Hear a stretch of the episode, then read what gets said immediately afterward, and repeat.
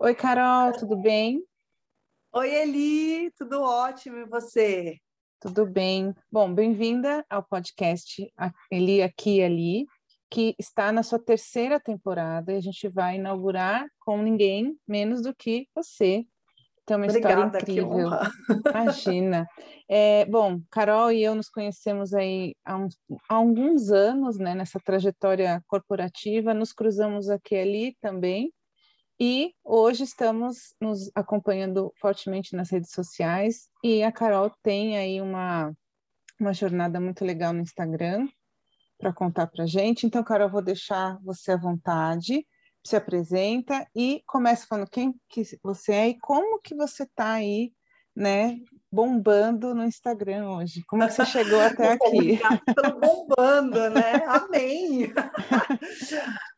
Bom, eu sou advogada de formação, né? Nos conhecemos aí pelo mercado corporativo da vida. Tenho alguns anos de formada já. E nos últimos 4 meses, resolvi fazer uma migração de carreira. Na verdade, essa decisão foi um pouco mais antiga, né? Mas eu bati o martelo mesmo há 4 meses atrás, que foi quando eu iniciei nessa jornada. E nesses últimos 4 meses, eu tenho enfrentado, descoberto uma Carol completamente diferente da Carol de 5 meses atrás, da Carol da vida e dos outros 35 anos anteriores. Se eu pudesse definir a Carol hoje não, né? A Carol como pessoa, essência, em uma palavra, acho que seria intensidade. Não dá, assim, eu não gosto do morno, ou é pegando fogo, ou é gelado, não tem meio termo. Quando eu entro de cabeça, quando eu falo que eu vou fazer de cabeça. Esse é um traço da minha personalidade, esse é um traço da Carol. Mas a Carol, de 4 meses, ela tem descoberto e brigado e lutado contra uma série de coisas, né, que a gente traz. Sim. Então, hoje, eu já sou uma pessoa muito diferente, muito melhor do que há 4 meses atrás, quando eu ainda me colocava com uma máscara, eu ainda tinha uma série de travas. Eu ainda tenho, claro, eu acho que isso eu vou para o resto da vida tentar, mas as coisas estão evoluindo muito rápido. Então, nesses últimos 4 meses, eu diria que a Carol viveu 10 anos. Carol, falando nisso, qual foi a maior trava, assim, que você conseguiu destravar? Eu tenho uma série de... Eu não, né? Acho que todos os seres humanos têm uma série de preconceitos. E eu também não sou diferente. Eu tenho 35 anos de idade, mas os meus pais foram pais mais velhos, né? Então, a minha mãe me teve com 38, meu pai tinha 43 anos. Então, eles são de uma geração, e a gente é fruto disso, não adianta dizer que não. Eles eram de uma geração que tinha umas crenças muito fortes, que eu brigo ainda. Vou dizer uma delas. Para os meus pais, o emprego bom era um emprego numa multinacional, o concursado, aquelas profissões padrão, né? Então, é médico, advogado, engenheiro, aquela coisa, né? Dentro daquelas caixinhas. Faculdade, emprego. Tem que fazer faculdade, imagina, como não vai fazer faculdade? E aí, a minha vida, a minha trajetória foi mostrando, e aí eu absorvi isso. Então, eu tinha essas travas. Essa é uma trava que é a mais difícil, porque eu ainda brigo com ela. Muito curioso isso, porque quando a gente fala do o consciente e o inconsciente, é aquela briga, né? Então, no meu consciente, eu falo, isso não faz sentido. Porque hoje, por exemplo, quem leva a minha casa financeiramente é o Júnior, meu marido, que tem uma profissão que não precisa de faculdade. Certo. E levar muito bem, obrigada. E se você falar para ele assim, nossa, não quer fazer uma pós, um doutorado? Ele vai falar, quê? Não, quero beber meu vinho. Sim. Tá tudo bem. E a geração de hoje está muito nisso, né? E eu tinha aquela outra mentalidade. Então, eu me formei como advogada, fiz pós-graduação, fiz várias, porque como eu disse, né, vou fazer bem feito. Então, fiz pós-graduação em direito do trabalho, fiz em compliance, em gestão de pessoas, fui muito focada nisso. E eu gostava muito do que eu fazia, mas eu não gostava da Carol que fazia aquilo. Certo. Eu não gostava do que eu tinha que ser para ter aquela profissão. Uhum. Então, ao vivo, né? Não, o interfone toca. Então, para mim, era muito difícil isso, porque eu gostava realmente muito, gosto muito de direito do trabalho, amo compliance, eu sou uma pessoa que gosto de fazer tudo certo, é certo, tem que ser feito, mesmo que eu não concorde a regra. Então, e aí, de repente, eu não gostava daquela Carol que chegava nos lugares, porque eu trabalhava como compliance officer. Uhum. Eu chegava nos lugares, eu aplicava justa causa nas pessoas. Sim. Eu chegava, todo mundo ficava quieto olhando para baixo. Parecia que a morte tinha chegado. Entendi. E eu sou super descontraída. Então eu tive que parar e falar, pera, eu gosto de fazer isso, mas eu não gosto do que eu tenho que ser para fazer isso. Ok, o que eu vou fazer? O que mais eu gosto? Ah, gosto de moda, eu gosto de vinho, eu gosto de redes sociais. Era consumidora. Mas isso não é um emprego, isso não é um trabalho, né? Então, foi o primeiro ponto. Quando o Júnior vinha há muito tempo, não, você tem que fazer alguma coisa relacionada a isso, é muito a sua cara, você se dá muito bem com isso, você faz isso naturalmente. Então, eu, por exemplo, eu tinha uma dermatologista que ela falava, uma vez por mês, pelo menos, eu tenho uma paciente indicada por você e você me indicou. Então, influenciar pessoas é muito curioso nisso. E aí, essa foi a minha maior, de falar, mas eu tenho uma carreira, eu sou CLT, eu tenho um salário fixo todos os meses, tenho PLR, 13º, tenho plano de saúde, né, minha mãe? Tem plano de saúde, vai abandonar o emprego com plano de saúde? Vou.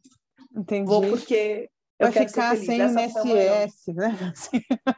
Você não vai se aposentar, né? Você não está pagando INSS, não. Então é isso.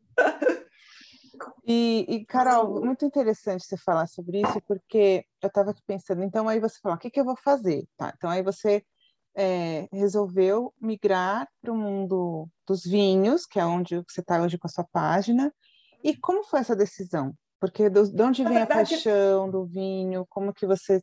Você fez o curso também, né? Um curso... Fiz, porque eu não tinha... A minha experiência com vinho era como uma pessoa curiosa que sou, que aí eu tomava, falava, nossa, estou sentindo maracujá. Será que esse maracujá veio da uva, veio da terra? O que aconteceu, né? Então, mas como curiosa, eu nunca tinha feito curso, nenhuma especialização, nada disso. Ah. Por que do vinho? Bom, adoro moda, mas eu sou uma pessoa que, sim, eu não tenho pretensão de desenhar, eu não tenho pretensão. Aí eu falei, moda? Não. Eu gosto muito de vinho. E o Brasil, a gente tem umas coisas para vinho, que é uma baita de uma besteira, isso me incomodava. Quando a gente vê, fora do Brasil, todo mundo toma vinho, né? Na Europa, todo mundo toma vinho, pobre e rico. Porque o vinho custa, claro, é uma outra situação, mas... o vinho custa 2 euros no mercado, do mesmo jeito que o cara pega, como a gente pega aqui uma caixa de suco de laranja, o cara pega um vinho e leva para casa. Aqui, eu só vi essa coisa muito elitizada, muito masculinizada. Isso me incomodava um pouco.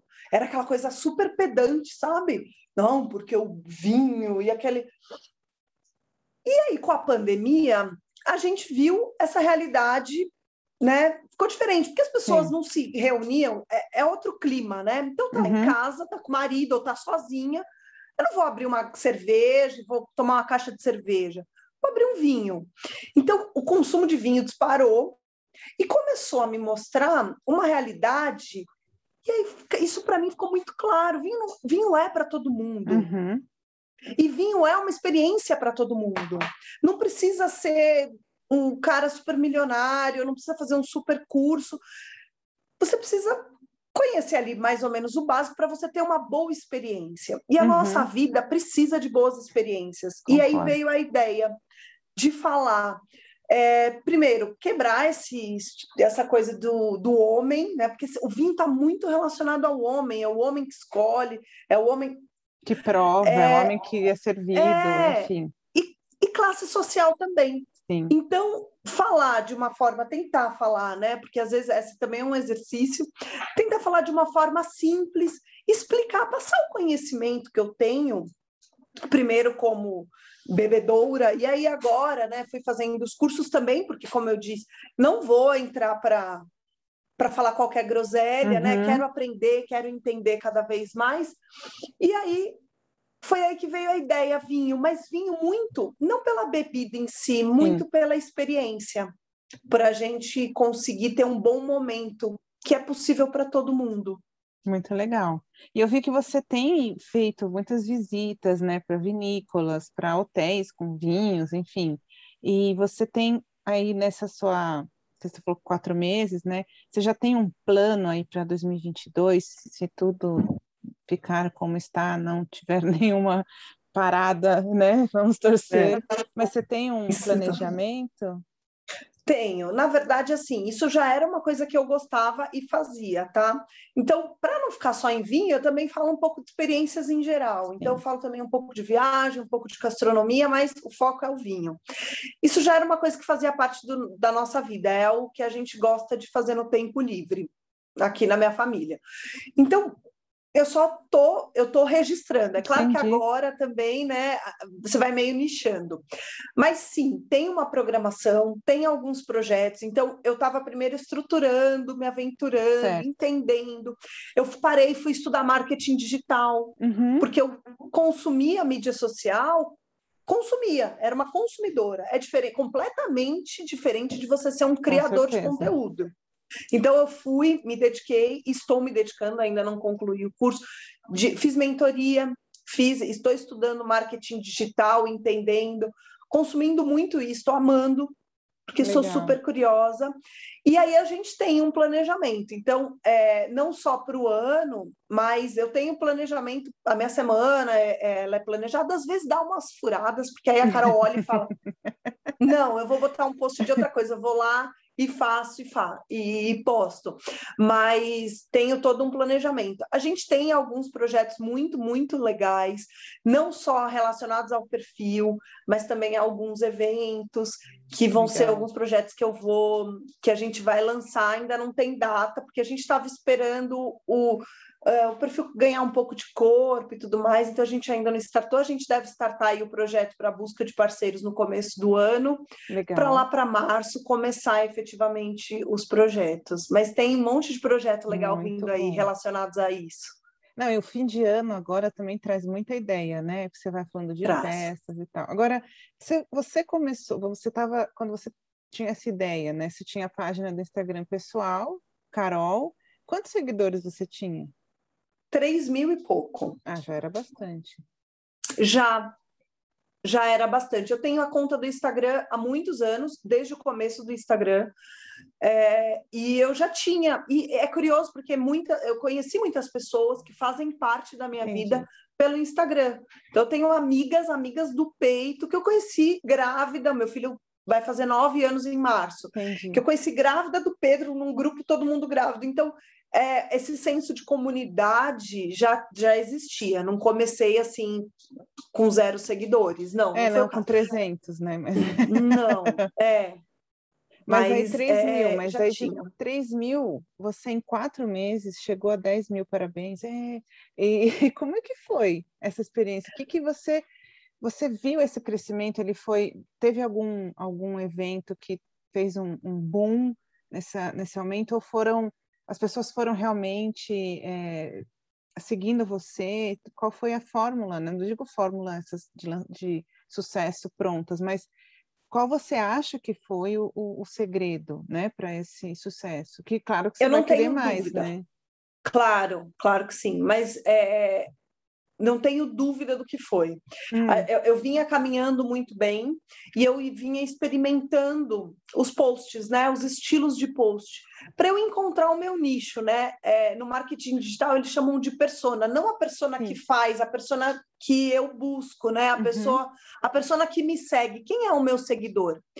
E aí eu vinha tentando, pensando numa camada da população, de público. E ele ia, mas ele ia bem devagar. Um belo dia eu lancei um post e aí eu estava chegando a 5.000 seguidores. E aí eu bolei um post que era dicas, acho que 8 dicas para iniciantes. E aí Este post especificamente me fez dobrar o número de seguidores em um mês. Nossa, entendi. Então, quando eu nichei... Porque, assim, eu tentava...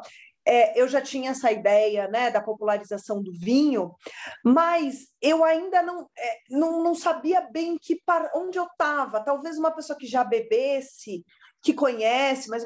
Não, o meu público é o iniciante total, que aquela pessoa que já provou, mas não sabe muito bem, não sabe bem a diferença de um vinho de mesa para um vinho seco. Esse é o meu público. Ou e que esse vai no mercado e não sabe como escolher. Exatamente. Né? Achei legal o seu post explicando como você escolher um vinho no mercado. Porque, tá bom, uma coisa é você escolher, pede lá pela Wine, tem a solução, a Wine, eu falando Wine ou qualquer assinatura. Mas tem ali uma seleção pré-feita para você. Mas a pessoa está lá no mercado e fica perdida, né? Então, isso eu acho muito legal, prático. É a pessoa que...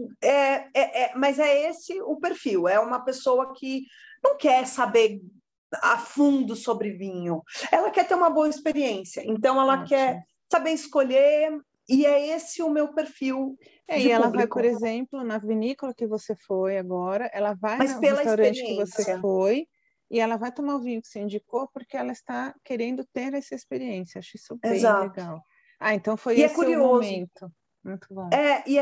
Foi esse o momento. E isso aconteceu agora em novembro. Uhum. Então eu comecei em novembro com 5.050 seguidores. Uau. E eu fechei em novembro com 11 mil seguidores. Uau! Parabéns. Então foi muito assim, é aqui. E esse foi um post assim que falou, é esse aqui o público. E aí é muito mais fácil quando você sabe exatamente com quem você está falando. Sim. Carol, mas eu já gosto, entendo, compro. Eu não... Claro que vai, e vai aproveitar, tem muito conteúdo para esse público também. Mas o foco do meu perfil é a pessoa que está começando. Vou te dar um exemplo. Esses dias eu fui numa vinícola que a experiência era incrível e o vinho era um horror. Entendi. Acontece. Sim. A parte enoturística, o passeio, a comida, o ambiente foi extremamente agradável, o vinho era ruim. Isso vai me impedir? Não, porque talvez o público que está começando, ele vai tomar e vai achar ok. E tudo bem. Vai levar criança e vai querer fazer uma experiência mais lúdica. E assim, eu não vou falar mentira no perfil, tanto que quando você vê... Eu falo da experiência, no momento algum eu fiz indicação do vinho. Sim. E não tá... Porque eu também não vou fazer esse tipo de coisa. Claro. Mas a experiência foi agradabilíssima. Você consegue ver uma uva no pé e provar, tem toda a experiência, é uma questão familiar, aí vem o dono, te explica, te mostra com aquela paixão. É isso. A experiência valeu, independente do vinho. E aí, quando que você quebrou tabus, assim, a respeito de você mesma, porque quando a gente fala em marketing digital, tem muita questão de exposição, né? Vídeos, imagens, você falar de você. E como que foi isso para você? Porque eu lembro que quando você começou, todo mundo queria saber do look, né? O que você está usando? Ainda, viu? Ainda faz sucesso. É o look do dia, é a pesca, o que está rolando, isso ainda acontece, mas eu acho que isso faz parte da Carol, né? De quem eu sou, e eu sou uma pessoa que gosto, eu sou uma pessoa vaidosa, então é claro que tem dia que eu saio parecendo uma mendiga, mas eu não vou postar esse dia, não vou. Não, mas para você foi natural, assim? Ou você teve que... Foi, porque, então, foi natural, porque isso... Não era uma coisa complicada para mim, para Carol, para muitas pessoas isso muito pela minha personalidade. Eu tenho, quando eu falei de intensidade, né, do gelado, do pegando fogo, assim só com as pessoas também. Eu às vezes simplesmente não me importo. Entendi. Com o que vão dizer. É claro que tem críticas que eu olho e falo, nossa, é verdade, talvez estou pecando aqui, ali, as críticas são super bem-vindas. Outras eu falo, tá tudo bem, não está no mesmo momento, não temos a mesma, não acreditamos nas mesmas coisas. Isso foi uma coisa muito natural. Eu já gostava, já consumia, né? já postava e tudo mais, já tinha isso. E as pessoas pediam, às vezes as pessoas falavam, você está viajando, você não está postando nada. Então, na última viagem que eu fiz antes de lançar a página, eu estava num momento de vida muito difícil, que meu pai foi um pouquinho antes do meu pai falecer. E foi uma viagem que eu fiz de férias, eu estava ainda no mercado corporativo, e eu fiz essa viagem, mas o meu pai estava internado na UTI. Eu estava esperando meu pai morrer. Então, assim, eu falei, não, eu ainda não tinha batido, eu já tinha batido o martelo na minha cabeça, mas eu ainda não tinha pedido demissão. E aí tudo pode mudar, sabe aquela coisa que você fala assim, não, calma, eu ainda... Eu já tinha ideia, mas ainda não...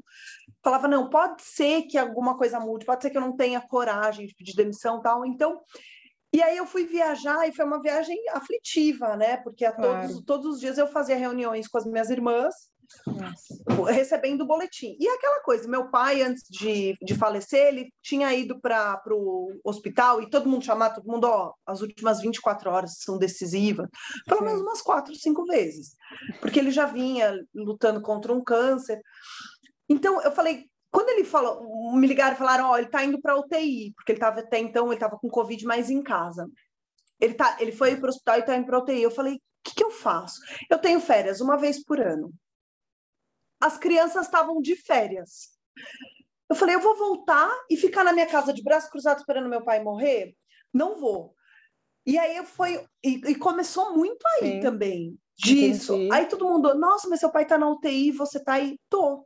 E eu, a todo momento, quando eu lembro dele, eu faço uma oração e peço para Deus dar uma passagem digna, porque eu sei que o tempo dele aqui tá acabando. Uhum. E as pessoas, mas você não tá posta? E eu, gente, não tem clima também para tanto. Eu estava aproveitando, né? Mas não, menos. E aí foi uma viagem que eu super postei super pouco e todo mundo. Estou esperando foto do Luke. Pessoas viajam, então, né? Já era uma coisa natural e tudo mais. Já acontecia. Então, e aí você falou, eu queria pegar um gancho exatamente, você falou desse momento de pedir a demissão, né? Que você pôs, por isso que eu estou falando aqui, pôs publicamente da síndrome de burnout, né? Que eu acho que é um tema muito importante, porque foi exatamente esse momento em que você mudou a sua vida, né? Essa transição de carreira, mas de vida, né? Porque você está vivendo agora uma nova fase, e eu queria que você, já para a gente ir para o finalmente aqui, falasse sobre como foi para você diagnosticar onde que começou, né? E como foi o auge, porque acho que é ali que... E como que você conseguiu sair e o apoio que você teve? Como é que foi? Olha, Eli, a síndrome de burnout, no meu caso, ela veio de um abuso. Como toda relação de abuso, eu achava que eu estava imune. Eu sou advogada trabalhista. Eu sabia exatamente... o que era certo e o que era errado, qual eram os limites. Mas quando a gente está numa relação abusiva, e numa relação abusiva em geral, né? E por isso hoje eu me compadeço muito mais com aquelas mulheres, porque às vezes a gente tinha aquela impressão assim, nossa, mas ela apanha do marido e continua casada. Sabe aquele... Sim. Eu passei por isso no meu trabalho. Eu era advogada trabalhista há mais de 10 anos, conhecia toda a legislação, sabia, trabalhava no compliance trabalhista. Eu fazia a empresa agir certo, né? E para mim foi muito difícil perceber. Como foi, né? Eu entrei numa empresa, quando eu entrei na empresa, já me falaram, olha, tem muito trabalho.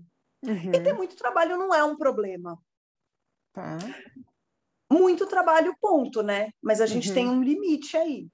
Sim. E aí eu era sozinha, uma empresa de 30 mil funcionários, sozinha no Brasil inteiro.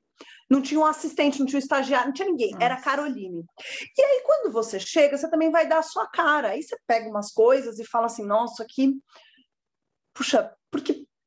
Você traz a bagagem de mercado e fala, a gente pode melhorar. Só que isso dá trabalho também, né? Porque você tem que implementar esses novos projetos. Sim. Você fala, puxa, vamos fazer isso aqui? Vamos fazer aquilo? Ah, vou dar um exemplo aqui. Ah, vamos começar a implementar a gravação, fazer investigação gravada, porque é uma prova que a gente consegue usar em juízo. Nossa, foi um rebuliço. Parecia que eu estava falando que eu ia inventar a roda. Mas para implementar tudo isso, leva tempo. dedicação e o trabalho, o volume era muito grande. Quando? Aí começou eu ter umas crises de ausência. Então eu estava assim trabalhando e aí eu olhava no relógio e falava, nossa, 4 horas. Aí eu falava, eu almocei? Nossa senhora. Eu não lembrava se eu tinha almoçado. Aí eu começava, eu ia até a cozinha, via se tinha vestígio, porque eu não lembrava de ter, se eu tinha almoçado ou não. Começou assim. E aí eu comecei a ter crise de ausência a ponto de eu começar a falar e esquecer o que eu estava falando. A minha cabeça começou a dar pane. E aí, seguido por eu não conseguia dormir, eu comecei a não sentir mais muita fome. Nossa. Começou uma série de sintomas, aí eu falei, nossa, e eu já tinha tido algumas, eu tinha tido depressão pós-parto, eu sempre fui uma pessoa muito ansiosa, lutava com ansiedade, então falei, vou no psiquiatra, a ponto de eu dormia e acordava, eu dormia pensando no trabalho, e eu acordava e saía escrevendo, porque senão eu esquecia as coisas que eu tinha para fazer. Então, eu trabalhava dormindo. Nossa. Era uma coisa assim... Quando eu dormia, né? Porque aí eu também tinha insônia. Eu fui na psiquiatra, comecei a relatar. E a psiquiatra me atendia no horário que eu conseguia, que era 9h30. E às vezes ela me atendia e eu tava assim... Não, só um minutinho, que eu tô numa consulta, me dá 10 minutos, às 21h30. E ela começou, não, mas isso é normal, e começou a fazer toda essa... Bom, depois de... Começou a me dar um ansiolítico, um remédio para dormir e tal, e eu achando que era um problema com a Caroline. Tá. Então, eu não enxergava o abuso, mesmo sendo advogada trabalhista. E aí, eu deformei uma cadeira, porque aí veio a pandemia, né? A cadeira tinha, assim, de tanto que eu não levantava. Nossa Senhora. E isso foi... Aí, um belo dia, o remédio não fazia efeito, troca de remédio, aquela coisa toda. Aí, a minha psiquiatra falou, Carol, eu quero que você cogite a possibilidade de eu te afastar. Eu falei, hã? Tá louca? Ela falou, o que você tem é grave e ele está te trazendo problemas, olha esses problemas. E ela começou a falar e eu relatava os problemas para ela, mas para mim aquilo eu não processava que era um problema. E aí eu falei, nossa, faz sentido, mas eu pensei, nossa, que exagerada, mas ela já tinha me acompanhado, por isso que eu não troquei, porque eu achei ela muito exagerada. Falei, não, dá pra gente, calma. Na segunda vez, ela falou, eu queria conversar com seu marido, porque eu tô realmente preocupada com você. Aí eu falei, nossa. E nisso eu já comecei a ter problemas de alergias. Assim, tudo potencializou, né? E aí eu falava, não, o problema é comigo, é a Carol que não dá conta, que tem que trabalhar demais. Então o problema estava sempre comigo. E essa é uma questão muito forte lá. E eu trabalhando às 10 da noite, às 11, às vezes eu fazia sindicância de madrugada. Isso acontecia. Nossa. Porque tinha operação de madrugada, sozinha. E aí, um belo dia, ela falou assim, a gente precisa conversar muito sério, eu preciso que você volte para terapia. Se você não quer se afastar, tudo bem, eu preciso que você volte para terapia. E eu falei, como assim? Ela falou, você não está conseguindo se enxergar. E foi quando eu voltei para terapia. Entendi. E comecei a perceber que o problema não estava com a Carol. Que por melhor que a Carol fosse, era desumano a Carol trabalhar 14, 15 horas por dia. Ter que estar o tempo todo ligada no celular. Fora que você tem 2 filhos. Você não tinha conta. Não tinha. Era exclusivamente o Júnior. E aí eu comecei nisso. E o Júnior, a todo momento, quando eu comecei lá, eu falei, o que você acha? Ele falou, bom, já te avisaram que tem bastante trabalho, tal. O que você acha? Tem uma boa qualidade de vida hoje? Eu falei, eu queria tentar. Ele falou, não tem problema, então tenta, se não der certo, você sai. E a todo momento ele falava assim, para mim, ele não queria chegar e falar, você não vai sair? E eu sobrecarregando ele, tudo ficou para ele, tudo. Eu só trabalhava, era só o que eu fazia. Entendi. E a minha mãe falava, todo mundo falava, as minhas amigas, nossa, você está tão diferente, porque, é claro, o tempo que eu tinha fora daquilo, primeiro que eu estava o tempo todo grudada no celular, eu não tinha outro papo, eu não tinha cabeça, eu não tinha ânimo, eu virei outra pessoa. Bom, resumo da ópera. eu comecei na terapia a enxergar que o problema não era comigo. Foi quando eu pedi um assistente. Falei, ó, empresa, preciso de um assistente. Tal.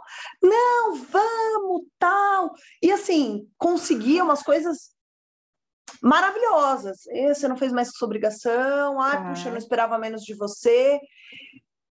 E aí aquilo foi. E aí fui me... Quando teve a virada de ano, e nada do assistente, né? Uhum. Nada do assistente. Eu comecei num processo de eu preciso ter coragem. Eu não tinha coragem. Tá. Não me afastei, mas eu não tinha coragem. E aí comecei, eu preciso pensar no que eu vou fazer, né? Eu vou procurar outro emprego e tal. Eu gostava muito do direito, mas não gostava da Carol que tinha que fazer aquilo. Você nem tinha condições mais de pensar nisso, né? Não tinha. Era aí tal ponto. Eu não tinha condições. Eu não tinha condições físicas. No mesmo lugar que você tá. Era um esgotamento, e nessa altura eu estava tomando 3 remédios psiquiátricos. Uhum. Era um esgotamento, eu só conseguia chorar. Uhum. E aí um dia, eu estava indo viajar, me pediram para trabalhar no fim de semana por nada. Uhum. Por nada, assim, porque o diretor... Eu estourei de um jeito, aí foi... Uhum. E na mesma semana, Deus é muito bom comigo, foi o Dia das Mães no colégio, meu filho, a professora fez uma apresentação que falou, por que sua mãe merece ganhar o Oscar? E aí a gente assistindo, né? Aí um falava, porque ela cozinha muito bem, porque ela é muito carinhosa, porque ela é muito isso, porque ela é muito aquilo. E aí o meu filho falou, porque ela trabalha demais. Ela até come na frente do computador, ela não para de trabalhar nem para comer. Não. E aquilo me doeu muito, porque não era a mãe que eu queria ser, não é o que eu queria mostrar para ela. Não é por isso, não é a lembrança que eu quero que meu filho tenha da infância, da mãe sentada no computador comendo, almoçando com a câmera do Zoom fechada e parando, não, tá tudo bem, vamos fazer isso. Trabalhando, comendo, porque eu era servida na mesa. O meu marido trazia o prato para mim, senão eu não comia. E aí foi em maio, quando eu falei, chega, e comecei a tirar o pé, e foi quando eu falei, não dá para... Eu não consigo nem pensar. E aí foi quando eu comecei a estruturar a minha saída. Nesse sentido, Carol, com essa experiência tão difícil que você teve, qual é a mensagem que você deixa, que para a gente poder encerrar, para as pessoas que podem estar começando ou passando por essa síndrome? Qual seria o toque ou o gatilho? O que você diria? Quando a gente trabalha numa empresa, em 24 horas, eles conseguem te substituir. Uhum. Na sua família, você é insubstituível. Para os meus filhos, para minha mãe... para o meu pai, que na época estava hospitalizado, mas ainda era vivo, para os meus amigos, para o meu marido, que ficou 2 anos completamente sem esposa. Uhum. Aqui na minha casa eu sou insubstituível. Na empresa nós não somos. Então, eu sei que muitas pessoas não têm condição de simplesmente falar, vou sair, né? Eu fiz toda uma estruturação financeira para sair e tudo mais. Muitas pessoas não podem fazer isso, até por uma questão, né? Precisam sobreviver. Mas procura mudar de vida, mudar de trabalho, trocar de empresa. Às vezes, mas eu tenho tantos anos de empresa, queria que me mandassem embora. Não vale a pena. Não vale a pena, porque... Se você cair na cama, num hospital, se você for afastada, em 24 horas tem alguém fazendo o que você faz, às vezes até ganhando menos do que você ganha. Então, não vale a pena, porque para as empresas nós somos um número, a gente precisa focar no que realmente importa. Eu, a todo momento, achava que eu focava na minha família, mas durante esses quase 2 anos eu não foquei. Eu fui a Caroline profissional, muito além das minhas forças, e eu larguei a minha família, porque não tinha condições, eu larguei a minha família nesse período. Então... eu vi que você postou hoje, saúde, família e trabalho, né? Então, achei bem legal isso. Não dá para inverter a ordem. Uhum. A gente, e a saúde também, porque a gente vai deixando, né? Vai. A gente precisa também. As mães deixam a sua própria saúde por último. Eu não sou mãe, mas eu vejo... Mas é isso, porque mulher aí você... faz isso muitas vezes. Muito. Só que o seu filho, ele precisa de você bem inteira. Exato. E eu vejo a diferença dos meus filhos em 4 meses. Olha só. Hoje ele ia falar um Oscar por ter o look mais arrasador, né? Ele fala, mamãe, você tá tirando foto porque você tá trabalhando ou essa é só porque você quer? Que bonitinho. E eles curtem, eles perguntam muito quantos bom. Seguidores você tem, eles isso super é curtem. Muito bom, Carol, muito obrigada. Foi um obrigada prazer falar com você. Obrigada prazer por abrir e por, sei lá, inspirar tantas pessoas. Tenho certeza que essa história vai inspirar muitos ouvintes aí. E vamos contar com você para as próximas, tá bom? Com certeza! Tem muito papo ainda para a gente bater, sempre que você quiser. Então tá bom, muito obrigada. Um beijo. Obrigada. Tchau.